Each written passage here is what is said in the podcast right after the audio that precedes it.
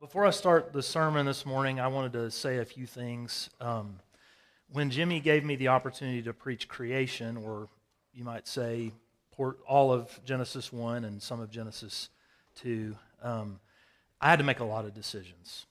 And I struggled mightily with those decisions this week as I thought about the many, many things that I could certainly not speak about in 35 minutes. Um, so, um, what I'm going to do is a couple of things. Um, tonight at 6 o'clock at the church office, uh, I'm going to be there. And if anyone would like to come ask questions about things we don't talk about this morning, or questions about things I do talk about, um, or you know other other issues that you have uh, as you've looked at this passage of scripture over time, I'm going to be there. I will not. I assure you, I cannot answer all your questions because uh, I haven't answered all of mine yet. Um, but I'll be there to, uh, to field whatever questions I can. I also have um, a number of resources that I'd like to point you to. So if, if you would like to ask a question this week via email, uh, just send me a message. And rather than sending you a list of 100 books and 50 lectures I've listened to and all that, I'll send you some pointed resources. But I really do want to help you take this passage of Scripture seriously this morning. And um, the, the simple fact is, the Christian does not believe in a closed system universe. We don't believe that it was self creating. We don't believe that it only operates through the natural, um, some would call it natural processes or natural laws. We would call it the normal, the regular providence of God. But simply stated, we don't believe in a merely natural universe. And so, as we come to uh, Genesis 1 this morning, um, I want you to hear it and take it seriously. And rather than try to make an argument for my view of how long the days might be or how old the earth might be, I'm just going to, as the Lord would allow me and enable me, I'm going to preach this text as I see it. Um, and then tonight at 6 o'clock or through email, if we want to, if we want to have some dialogue, that would be great. Yes. Does everybody know where El Metate is? That's my office. Jimmy's office is right next door. And that's where I'll be at one of those two places. You'll find me. I'll be at the church office. Uh, I may. Uh, we're not going to read the entire text of Genesis 1 this morning. We did that last week. Uh, I'm going to preach the entire text. So have your bulletin or your Bible uh, open to the passage. Uh, and for the sermon text, I will just read uh, through verse 5. Hear now the word of the Lord beginning in Genesis 1, verses 1 through 5. Let's stand for the reading of God's word.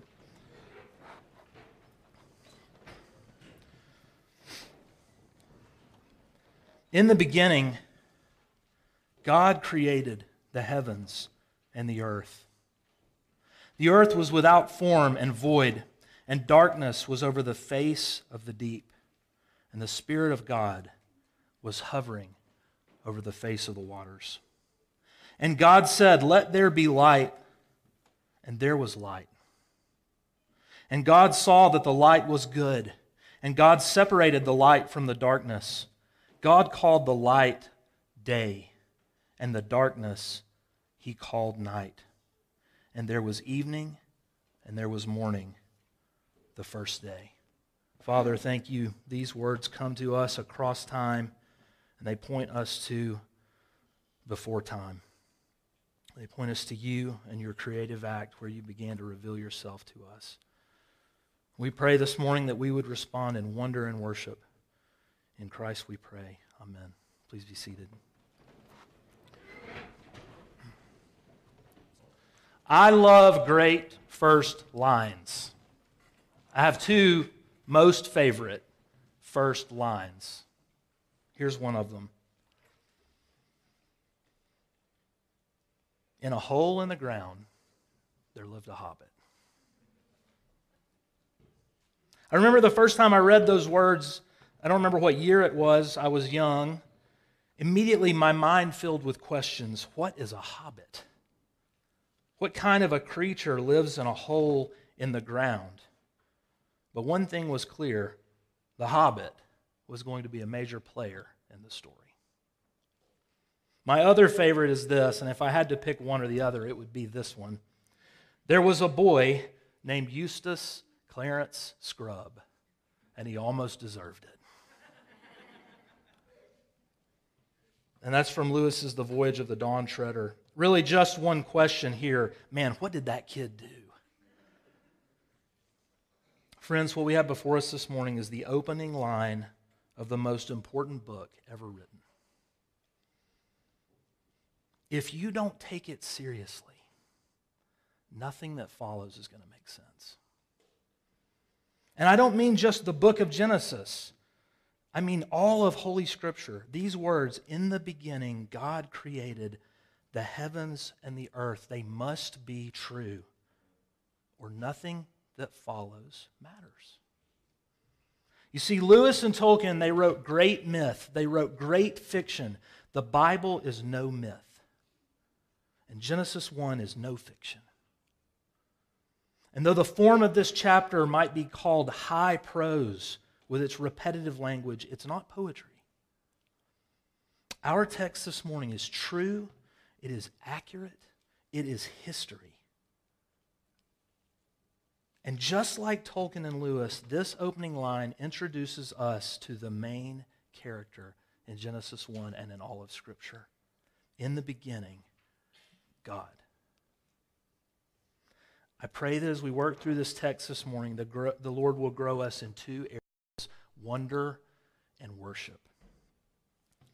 Now, Genesis 1 is first and foremost about God. We might put it this way it's the beginning of God's self revelation of himself to his creatures. Both God's creative acts themselves and Moses' recording of these acts proclaim the glory and the majesty and the power and the creativity of God. Now, as we begin, we notice a couple of things about how God creates. First, God creates out of nothing. We call this ex nihilo creation. Out of nothing, God creates. Look at verse 1. In the beginning, God created the heavens and the earth. What we have here is a figure of speech called a merism. Okay? It's important because there are merisms all over Scripture, and it's a figure of speech that uses two contrasting parts of a whole to represent the whole. Here's what I mean. For example, if I misplace my keys and I call Sarah and say, Have you seen my keys? She says, Did you look in that little dish I bought that I put by the front door for you to put them in every time so that you never lose them? And I say, Of course I looked there. I looked high and I looked low. I looked high and low for those keys and I never did find them. What am I saying there? I looked everywhere. I looked on top of the refrigerator, I looked under the sofa, I looked on the table, I looked everywhere. My merism is saying that high and low, these opposite parts of our whole house, represent the whole house. And, and let's get one from Scripture. Here's one from Psalm 121. You may be familiar. The Lord will keep your going out and your coming in from this day forth and forevermore. Going out and coming in. It doesn't mean God's not keeping watch over his people when they're on the sofa. It's always, from the going out to the coming in, all of our day, God is watching over us. So when Moses writes, God created the heavens and the earth, he is making a comprehensive statement. God made everything out there and everything down here and everything in between. For this reason, we see that God creates out of nothing. There's nothing he didn't create. And if there's nothing he didn't create, he created that first thing out of nothing. I want you to think about a being who existed before the world, who created all things seen and unseen. That's, that's what verse 1 is telling us. It's a, it's a power, it's a being that we can't comprehend. Now hold that thought. Let's color it in a bit. God creates ex nihilo, but he also creates effortlessly, doesn't he? With absolute power and authority. Look at verse 3. And God said, Let there be light, and there was light. We call this fiat creation. It just means let it be done. When God creates by fiat, he just says, let this be, and it is. God declares, let there be light, there's light. It's effortless for him in his power. And his power to create means he gets exactly what he wants to create. You see, no matter how skillful we, there are a lot of talented people in this room. I know many of you and the skills and the talents that God has given you. But no matter how skillful we are, no matter how great a musician or craftsman or cook we might be, our power over our creations is limited, isn't it? Let me put it this way Behind you and me lies a long line of wrong notes and wobbly chairs and burnt souffles. Not God. He creates exactly what He wants, exactly the way He wants it. And one result of God's absolute power and authority over His creation is it's good. God says in Genesis 1 over and over that He saw His creation was good. Look at verse 4 just as an example. And God saw that the light was good.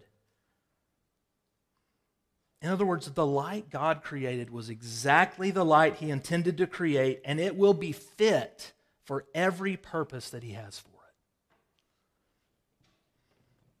Now, all of that is true. Okay? Here's the turning point. I'm concerned for us at this moment. You know what I'm concerned about? that we are just learning the brute facts. If you read this, even if you believe it and you just get the brute facts, you missed it. God creates out of nothing by speaking with ultimate power and authority, but our dull hearts can hear that and just receive the information without processing. So I want you to do something for a few minutes. It's something I often ask us to do when we look at the word, I want you to use your sanctified imagination. Okay? Freedom to be wrong for a few minutes. Because some of the things you're going to imagine probably aren't what happened. And some of the things I'm going to imagine for you may not be how it happened. But let's use our imaginations for a few minutes and let's see if we can get inside this. Let's get inside it to try to witness it. Verse 2 tells us that the earth was without form and void. When God created the earth, it was just a big mass of water with stuff underneath. And, and it didn't have any dis- discernible form, and there was nothing in it. It was void. Listen to this. And the Spirit of God was hovering over the face of the waters.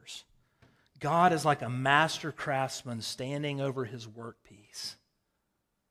And he will soon, from the earth, from what he's created already, bring it into form and beauty. That word hovering, it's also used as a bird brooding over its nest, caring for it. Listen, the Spirit of God in this moment was hovering over the face of the waters. Think about that. What is God about to do? By his Spirit.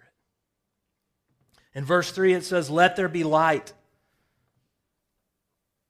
Don't just read past that. Let's think about it a minute. Have you ever been to a fireworks show? You know what I'm talking about. Before it starts, people are mulling around, waiting for dusk. Some guy's just dialed up Sweet Home Alabama for the third time on his radio. The crisp smell of deep woods off fills the golf course. And just a millisecond before you hear the boom, the night sky fill, fills with an expanding array of multicolored lights. It's a spectacular sight. You, you really can't describe it to someone until they've seen it, can you? When God spoke light into existence, before that moment, there was no light in the physical world. And then, and I imagine a boom, light dispels the darkness across the great expanse of all that God has made. Did it explode in one spot and then emanate outward? Were there billions of explosions of light all across the cosmos? Was it white light or a complete array of the spectrum? Did it travel across time and space at what we now call the speed of light, or has it now decelerated from the speed it originally traveled at? I don't know the answer to any of those questions, but it was spectacular. When God created light, it was spectacular. And it was exactly like He wanted it, and it was effortless. And verse 4 tells us that God separated the light and the darkness. He called the light day and he called the darkness night. Before he even starts to form the earth, God is bringing structure and order in the alternation of light and darkness. Now look at verse 6. Look at your text. Here God takes a formless mass of waters that are now covering the earth and he separates them so that a vast expanse stands between the waters on the earth and the waters in the heavens. And we read this verse and we go, okay, not much to see here. not much to see. There's now light shining on the earth, and if we had been there to see it, the light would have revealed something like 300 million trillion gallons of water. Covering the earth. And as we gaze at the vastness of it, suddenly some enormous portion of this water would have began to move into the atmosphere. How? I don't know. Maybe a mass evaporation. Maybe as a giant waterfall, a thousand times the size of Niagara, but flowing upward. Somehow, God willed that some of this water would separate. And don't forget this water. We're going to see it again in Genesis 7, by the way.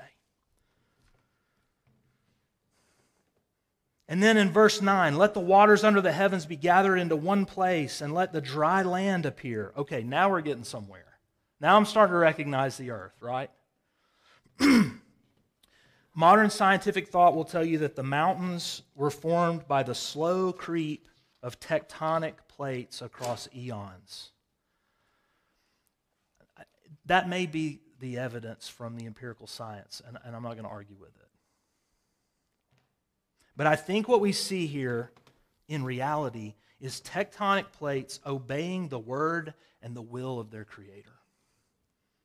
One diving at rapid speed beneath another. You see, these verses seem to have an immediacy to them, don't they?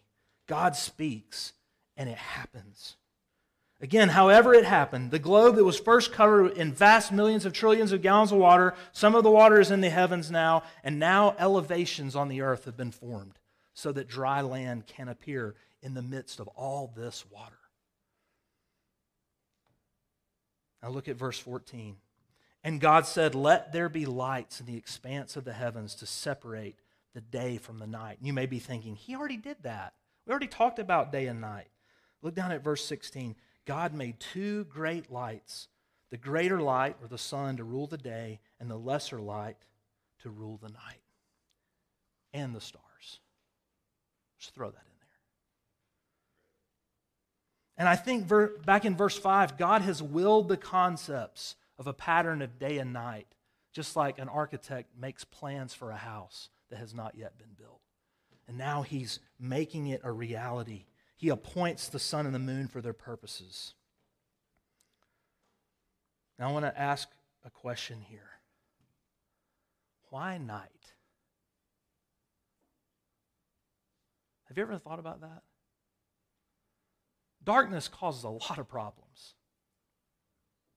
Your shins will tell you this. Why night? If everything God created up to this point was good, why night? Well, there are reasons, and I looked this up because I didn't know. There are biological reasons that we need, we need night. We got to have it. We got to have it to sustain life. But I think there's more to it. Friday night, as I began writing this sermon and making the many decisions that I had to make, I put a fire in the fire ring. I sat down with a headlamp and my notebook under the stars. And this is my conclusion there is an aspect of the glory of God that cannot be seen during the day. Let me say it positively. The night sky proclaims the glory of God in a way that the daytime sky does not. In the right place on planet Earth, from the highest peaks, one can view a landscape of the globe fields and rivers, great forests, vast oceans, and it is glorious. And it does proclaim the glory of God. The night sky is altogether different. To sit in the relative darkness of night and gaze upward at the stars gives one an altogether fuller view of the immensity of God's creation and his power and authority. For God to speak is to will.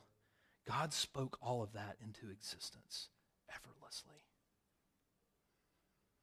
His word never returns to him void. And friends, when he made the stars, that word was beyond the strength and authority of human comprehension. Listen, I tried to get a straight answer about how many stars we think there might be in the cosmos. I couldn't get one because it's a lot of conjecture. But listen, listen it's a lot. I mean, it, it's a whole lot. Now, the most conservative estimate I found was 200 billion trillion.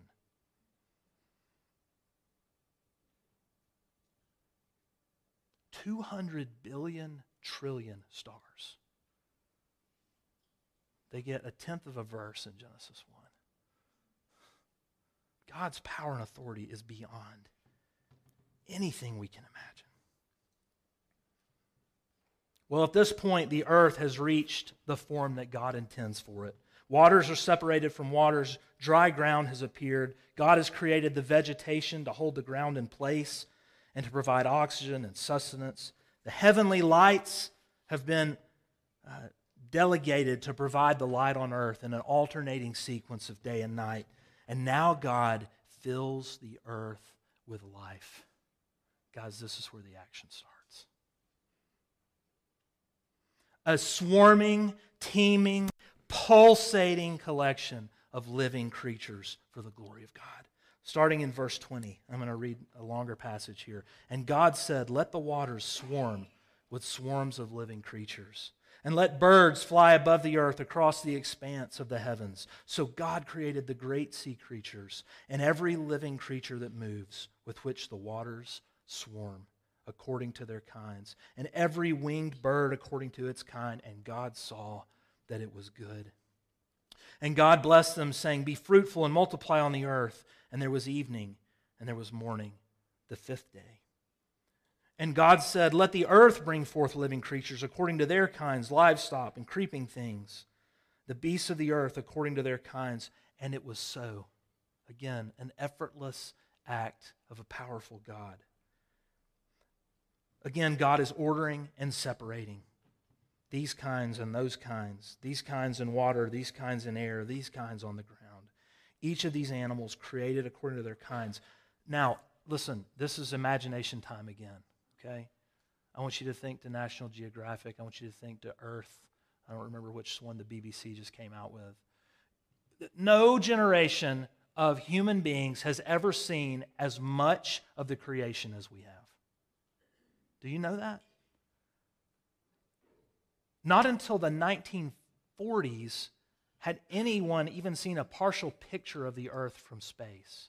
And it was the 1960s, in some of our lifetimes, when the first full view of the earth could be seen from space by human eyes. And now we have program after program after program showing us the creatures that live in the depths of the ocean herds across the Serengeti, pods of dolphins playing, flocks of geese and flamingos and albatross. I don't have time to unpack this this morning, but let me say a quick word. It's teeming, it's swarming it, it, it, there's life everywhere. There's life everywhere. And then, as far as we know, the rest of the cosmos and the 200 billion trillion stars, there's no life, as far as we know. And yet, here on earth, where God has taken special interest and care, life is everywhere. And then something unexpected happens in this text. The language of the text shifts. And the God who has been speaking to the creation now takes a moment and he speaks to himself. Look at verse 26. Then God said, Let us make man in our image, after our likeness, and let them have dominion over the fish of the sea, and over the birds of the heavens, and over the livestock, and over all the earth, and over every creeping thing that creeps on the earth. Now, I don't have time again this morning to unpack this much, but in verse 26, we see God refer to himself in the plural. There's a couple of reasons that it may be written this way. Uh, one is what we call the plural of majesty, that just God's majesty is it's multiplied, and so he should be referred to in the plural.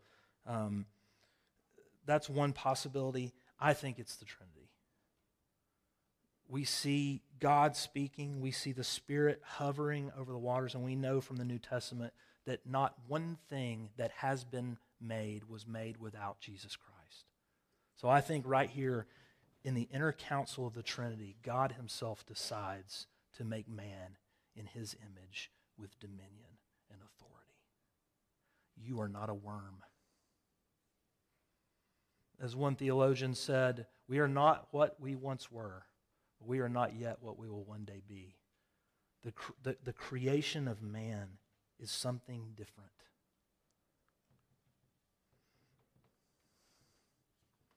Man is the only creature made in the very image of God.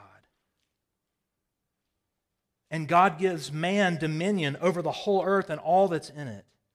And third, and this is my focus here, he only makes two. have you ever thought about that?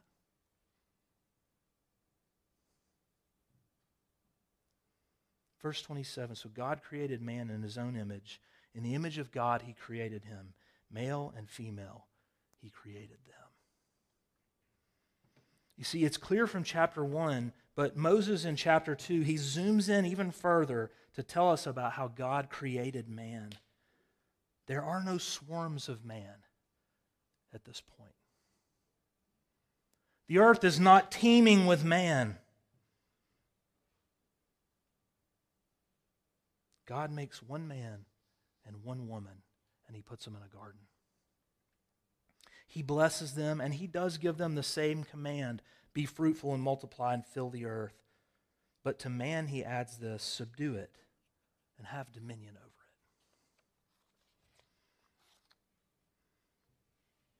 And having finished the work of creation in ultimate power and authority and creativity, God rested on the seventh day from his work of creation. Friends, our first response to this has got to be wonder. This whole world is a wonder. And the God who made it is a greater wonder. Have you lost your sense of wonder? At who God is. Has the pattern of Bachman, home, work and school, weekend, Bachman, corporate worship, home, work, school, has something about what we're doing here lulled you to sleep at the wonder of who God is?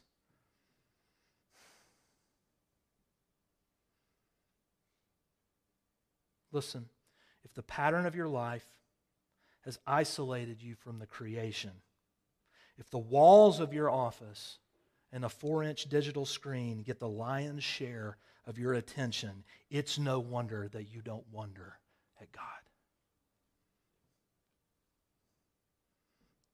I want to prescribe something for you, and I'll tell you this is something that my friend Steve Marsh has taught me. You got to get out there. You got to get out there and see what God has done. You see, the theologians talk about God's two books the book of Scripture and the book of nature. Now, I don't have time to make sure I don't say this wrong this morning, but this book takes precedent over the other book. But God intends you to see his glory in the book of nature. You have got to get out there. Psalm 19 says, The heavens declare the glory of God, the sky above proclaims his handiwork.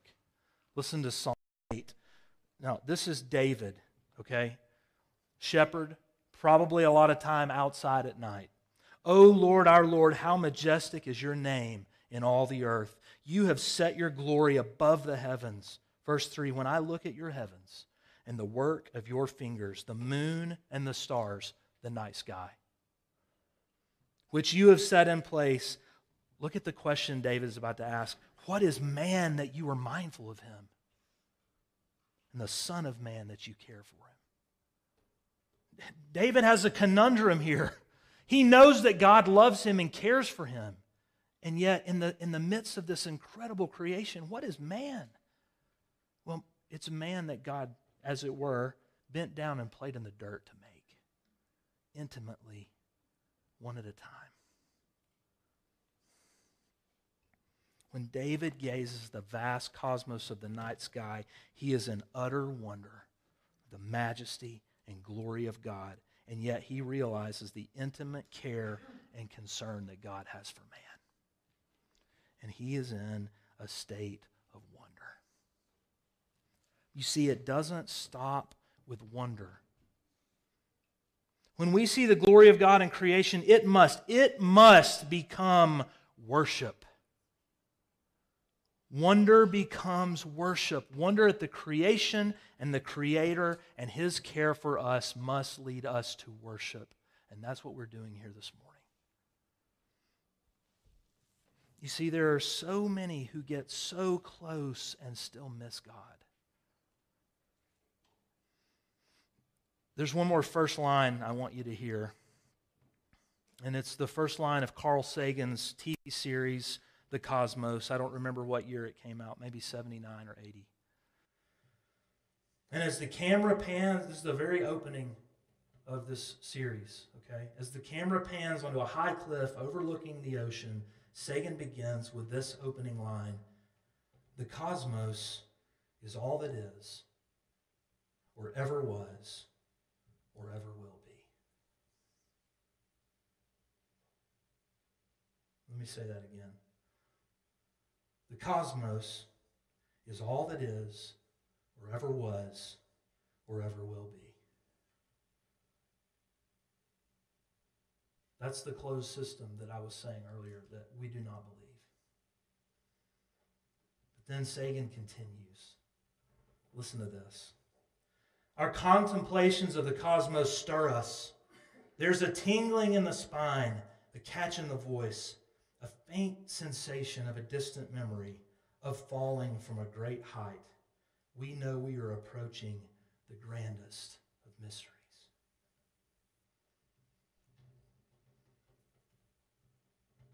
Now, contrast that with Psalm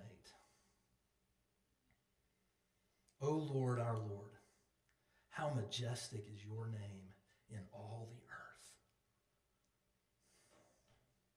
You see, for Sagan and many like him, the wonder stops at the cosmos.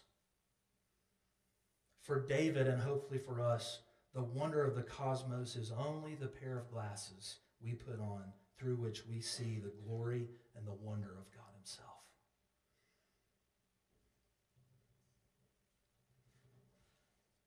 Listen to these words from Paul in Romans 1. And I think this is going to tie this together. For the wrath of God is revealed from heaven against all ungodliness and unrighteousness of men who by their unrighteousness suppress the truth. For what can be known about God is plain to them because God has shown it to them. For his invisible attributes, namely his eternal power and divine nature, have been clearly perceived since the creation of the world. in the things that have been made. He continues, claiming to be wise, they become fools and exchange the glory of the immortal God for images resembling mortal man and birds and animals and creeping things. What do you think Paul's been reading?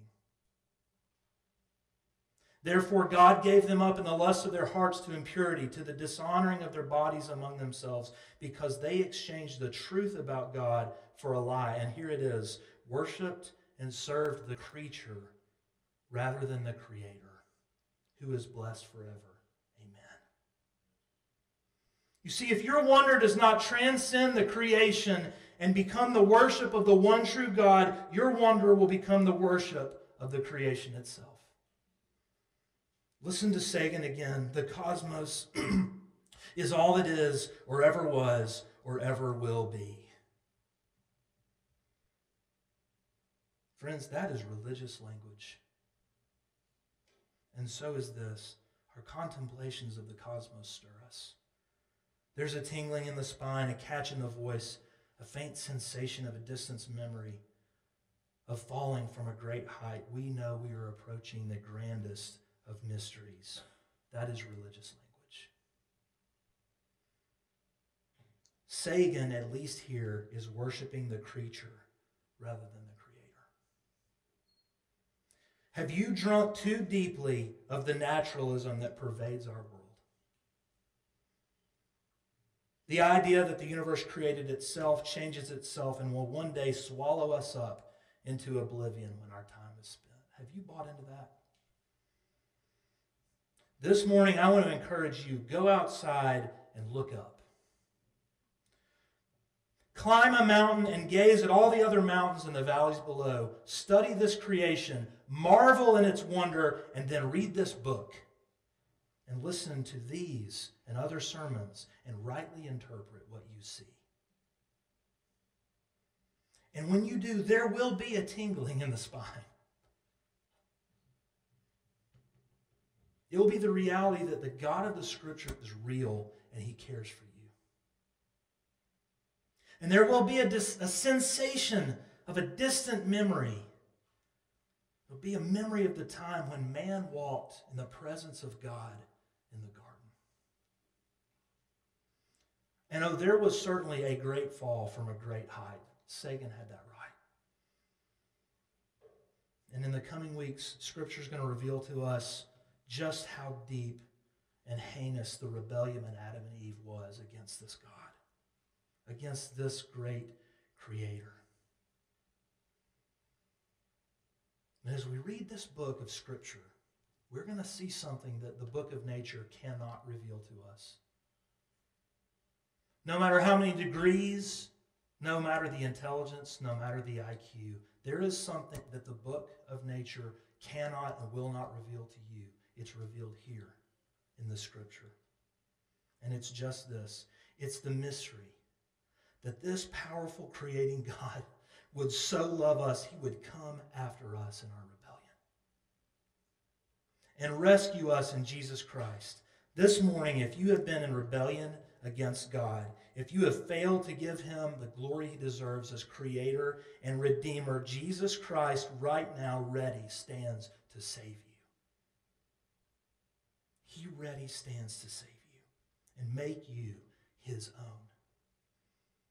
He will turn your idolatrous heart away from worshiping your health or your kids or your money or your comfort or the earth itself. He will turn your heart to him when you confess your sins and turn to Jesus Christ. That you may wander at him and worship at him, creator and redeemer.